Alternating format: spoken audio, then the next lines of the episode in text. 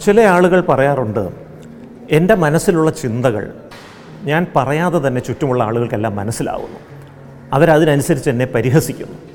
നമ്മൾ ചോദിക്കും എങ്ങനെയാണ് ഒരാളുടെ മനസ്സിലുള്ള സ്വകാര്യ ചിന്തകൾ അയാൾ പറയാതെ മറ്റുള്ളവർ അറിയുക? സാധ്യമല്ല എന്ന് പറയും. അപ്പോൾ ഇവർ പറയും ചില യന്ത്രങ്ങളൊക്കെ വെച്ച് അവരെന്റെ ചിന്തകൾ പിടിച്ചെടുക്കുന്നുണ്ട്. കേൾക്കുമ്പോൾ തന്നെ അറിയാം ഒരു സ്വാഭാവികമല്ലാത്ത ഒരു ചിന്താഗതിയാണിത്.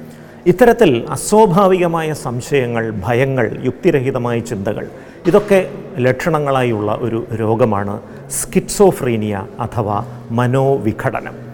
ഈ സ്കിറ്റ്സോഫ്രീനിയ എന്നുള്ളൊരു ജർമ്മൻ വാക്കാണ് സ്കിറ്റ്സ് എന്ന് പറഞ്ഞാൽ വിഘടിപ്പിക്കപ്പെട്ടത് എന്നർത്ഥം ഫ്രീനം എന്ന് പറഞ്ഞാൽ മനസ്സ് എന്നർത്ഥം. ഈ സ്കിറ്റ്സോഫ്രീനിയ ഉള്ള ആളുകളിൽ പ്രധാനമായിട്ടും കാണുന്ന ലക്ഷണങ്ങളാണ് മിഥ്യാവിശ്വാസങ്ങളും മിഥ്യാ അനുഭവങ്ങളും. എന്താണ് ഈ മിഥ്യാവിശ്വാസം? തെറ്റായ ഒരു കാര്യം ശരിയാണെന്ന് അടിയുറച്ച് വിശ്വസിക്കുന്നു. അത് തെറ്റാണെന്ന് സ്ഥാപിക്കുന്ന തെളിവുകൾ കാണിച്ചാൽ പോലും ആ വിശ്വാസം മാറുന്നില്ല. ആ വിശ്വാസം ഈ വ്യക്തിയുടെ സാംസ്കാരികവും വിദ്യാഭ്യാസപരമായ പശ്ചാത്തലത്തിന് യോജിക്കുന്നതുമായിരിക്കില്ല. ഈ മിഥ്യാവിശ്വാസങ്ങൾ അഥവാ ഡെല്യൂഷൻസ് പലപ്പോഴും സംശയങ്ങളുടെയും ഭയത്തിന്റെയൊക്കെ രൂപത്തിലായിരിക്കും പ്രകടമാകുന്നത്. ആരൊക്കെയോ തന്നെ കൊല്ലാൻ ശ്രമിക്കുന്നു. തന്റെ അയൽ വീട്ടുകാർ തനിക്കെതിരെ ക്ഷുദ്രം ചെയ്യുന്നു. വീട്ടിലുള്ളവർ ഭക്ഷണത്തിൽ വിഷം കലർത്തി തരുന്നു. ഇത്തരത്തിലുള്ള അകാരണമായ സംശയങ്ങൾ ഇവർ പ്രകടിപ്പിക്കും. ഇപ്പോൾ വീട്ടിലുള്ളവർ ഭക്ഷണത്തിൽ വിഷം തരുന്നു എന്ന് പറഞ്ഞാൽ വീട്ടിലുള്ള ബാക്കിയുള്ളവരെല്ലാം ഭക്ഷണം കഴിച്ച് അതിൽ കുഴപ്പമൊന്നുമില്ലെന്ന് കാണിച്ചു കൊടുത്താലും ഇവർക്ക് വിശ്വാസം വരില്ല. ഇവർ പറയുന്നത് ഈ ഭക്ഷണത്തിന്റെ ആദ്യ ഭാഗത്ത് നിങ്ങൾ വിഷമിട്ടിട്ടില്ല ബാക്കിയുള്ളത് വിഷമിട്ട് എനിക്ക് വേണ്ടി വെച്ചിരിക്കുകയാണ് എന്നൊക്കെ പറഞ്ഞു കളയും. മിഥ്യ അനുഭവങ്ങൾ അല്ലെങ്കിൽ ഹാലൂസിനേഷൻസ് ആണ് അടുത്തത്. ഇല്ലാത്ത ശബ്ദങ്ങൾ അശരീര ശബ്ദങ്ങൾ തോന്നുക. ഒറ്റയ്ക്കിരിക്കുമ്പോൾ ചെവിയിൽ ആരോ സംസാരിക്കുന്ന പോലെയുള്ള ശബ്ദങ്ങൾ കേൾക്കും. നോക്കുമ്പോൾ ആരെയും കാണുന്നുമില്ല. ചിലപ്പോൾ നമ്മളെ ചീത്ത വിളിക്കുന്ന പോലത്തെ ശബ്ദങ്ങൾ കേൾക്കാം. അല്ലെങ്കിൽ രണ്ടോ അതിലധികമോ വ്യക്തികൾ പരസ്പരം സംസാരിക്കുന്ന ശബ്ദങ്ങൾ കേൾക്കാം. ഇതിന് നല്ല വ്യക്തമായ ശബ്ദമായതുകൊണ്ട് നമ്മൾ മറുപടി പറയുകയും ചെയ്യും. മറ്റുള്ളവർ നോക്കുമ്പോഴുണ്ട് ഈ വ്യക്തി ഒറ്റയ്ക്കിരുന്ന് പിറുപിറുക്കുന്നു അല്ലെങ്കിൽ ഒറ്റയ്ക്കിരുന്ന് ചിരിക്കുന്നതായിട്ട് കാണുന്നു. ഇത്തരത്തിലുള്ള ലക്ഷണങ്ങളെല്ലാം ചേർന്ന ഒരു രോഗമാണ് സ്കിറ്റ്സോഫ്രീനിയ. സ്കിറ്റ്സോഫ്രീനിയ ഉള്ളവർ വളരെ യുക്തിരഹിതമായിട്ടൊക്കെ സംസാരിച്ച് കളയും. അവരുടെ തലച്ചോറിൽ എന്തോ ഒരു ചിപ്പ് ഘടിപ്പിച്ചിട്ടുണ്ട്. ആ ചിപ്പ് വഴി അവരുടെ നിയന്ത്രണങ്ങൾ എല്ലാം മറ്റൊരാൾ ഏറ്റെടുത്തിരിക്കുന്നു.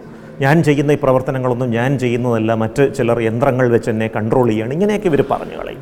തലച്ചോറിലെ ഡോപ്പമിൻ എന്ന രാസവസ്തു അമിതമായി ഉൽപ്പാദിപ്പിക്കപ്പെടുന്നതാണ് പലപ്പോഴും ഈ ഡെല്യൂഷൻസ് ഈ മിഥ്യാവിശ്വാസങ്ങളും മിഥ്യ അനുഭവങ്ങളും ഒക്കെ ഉണ്ടാകാൻ കാരണം.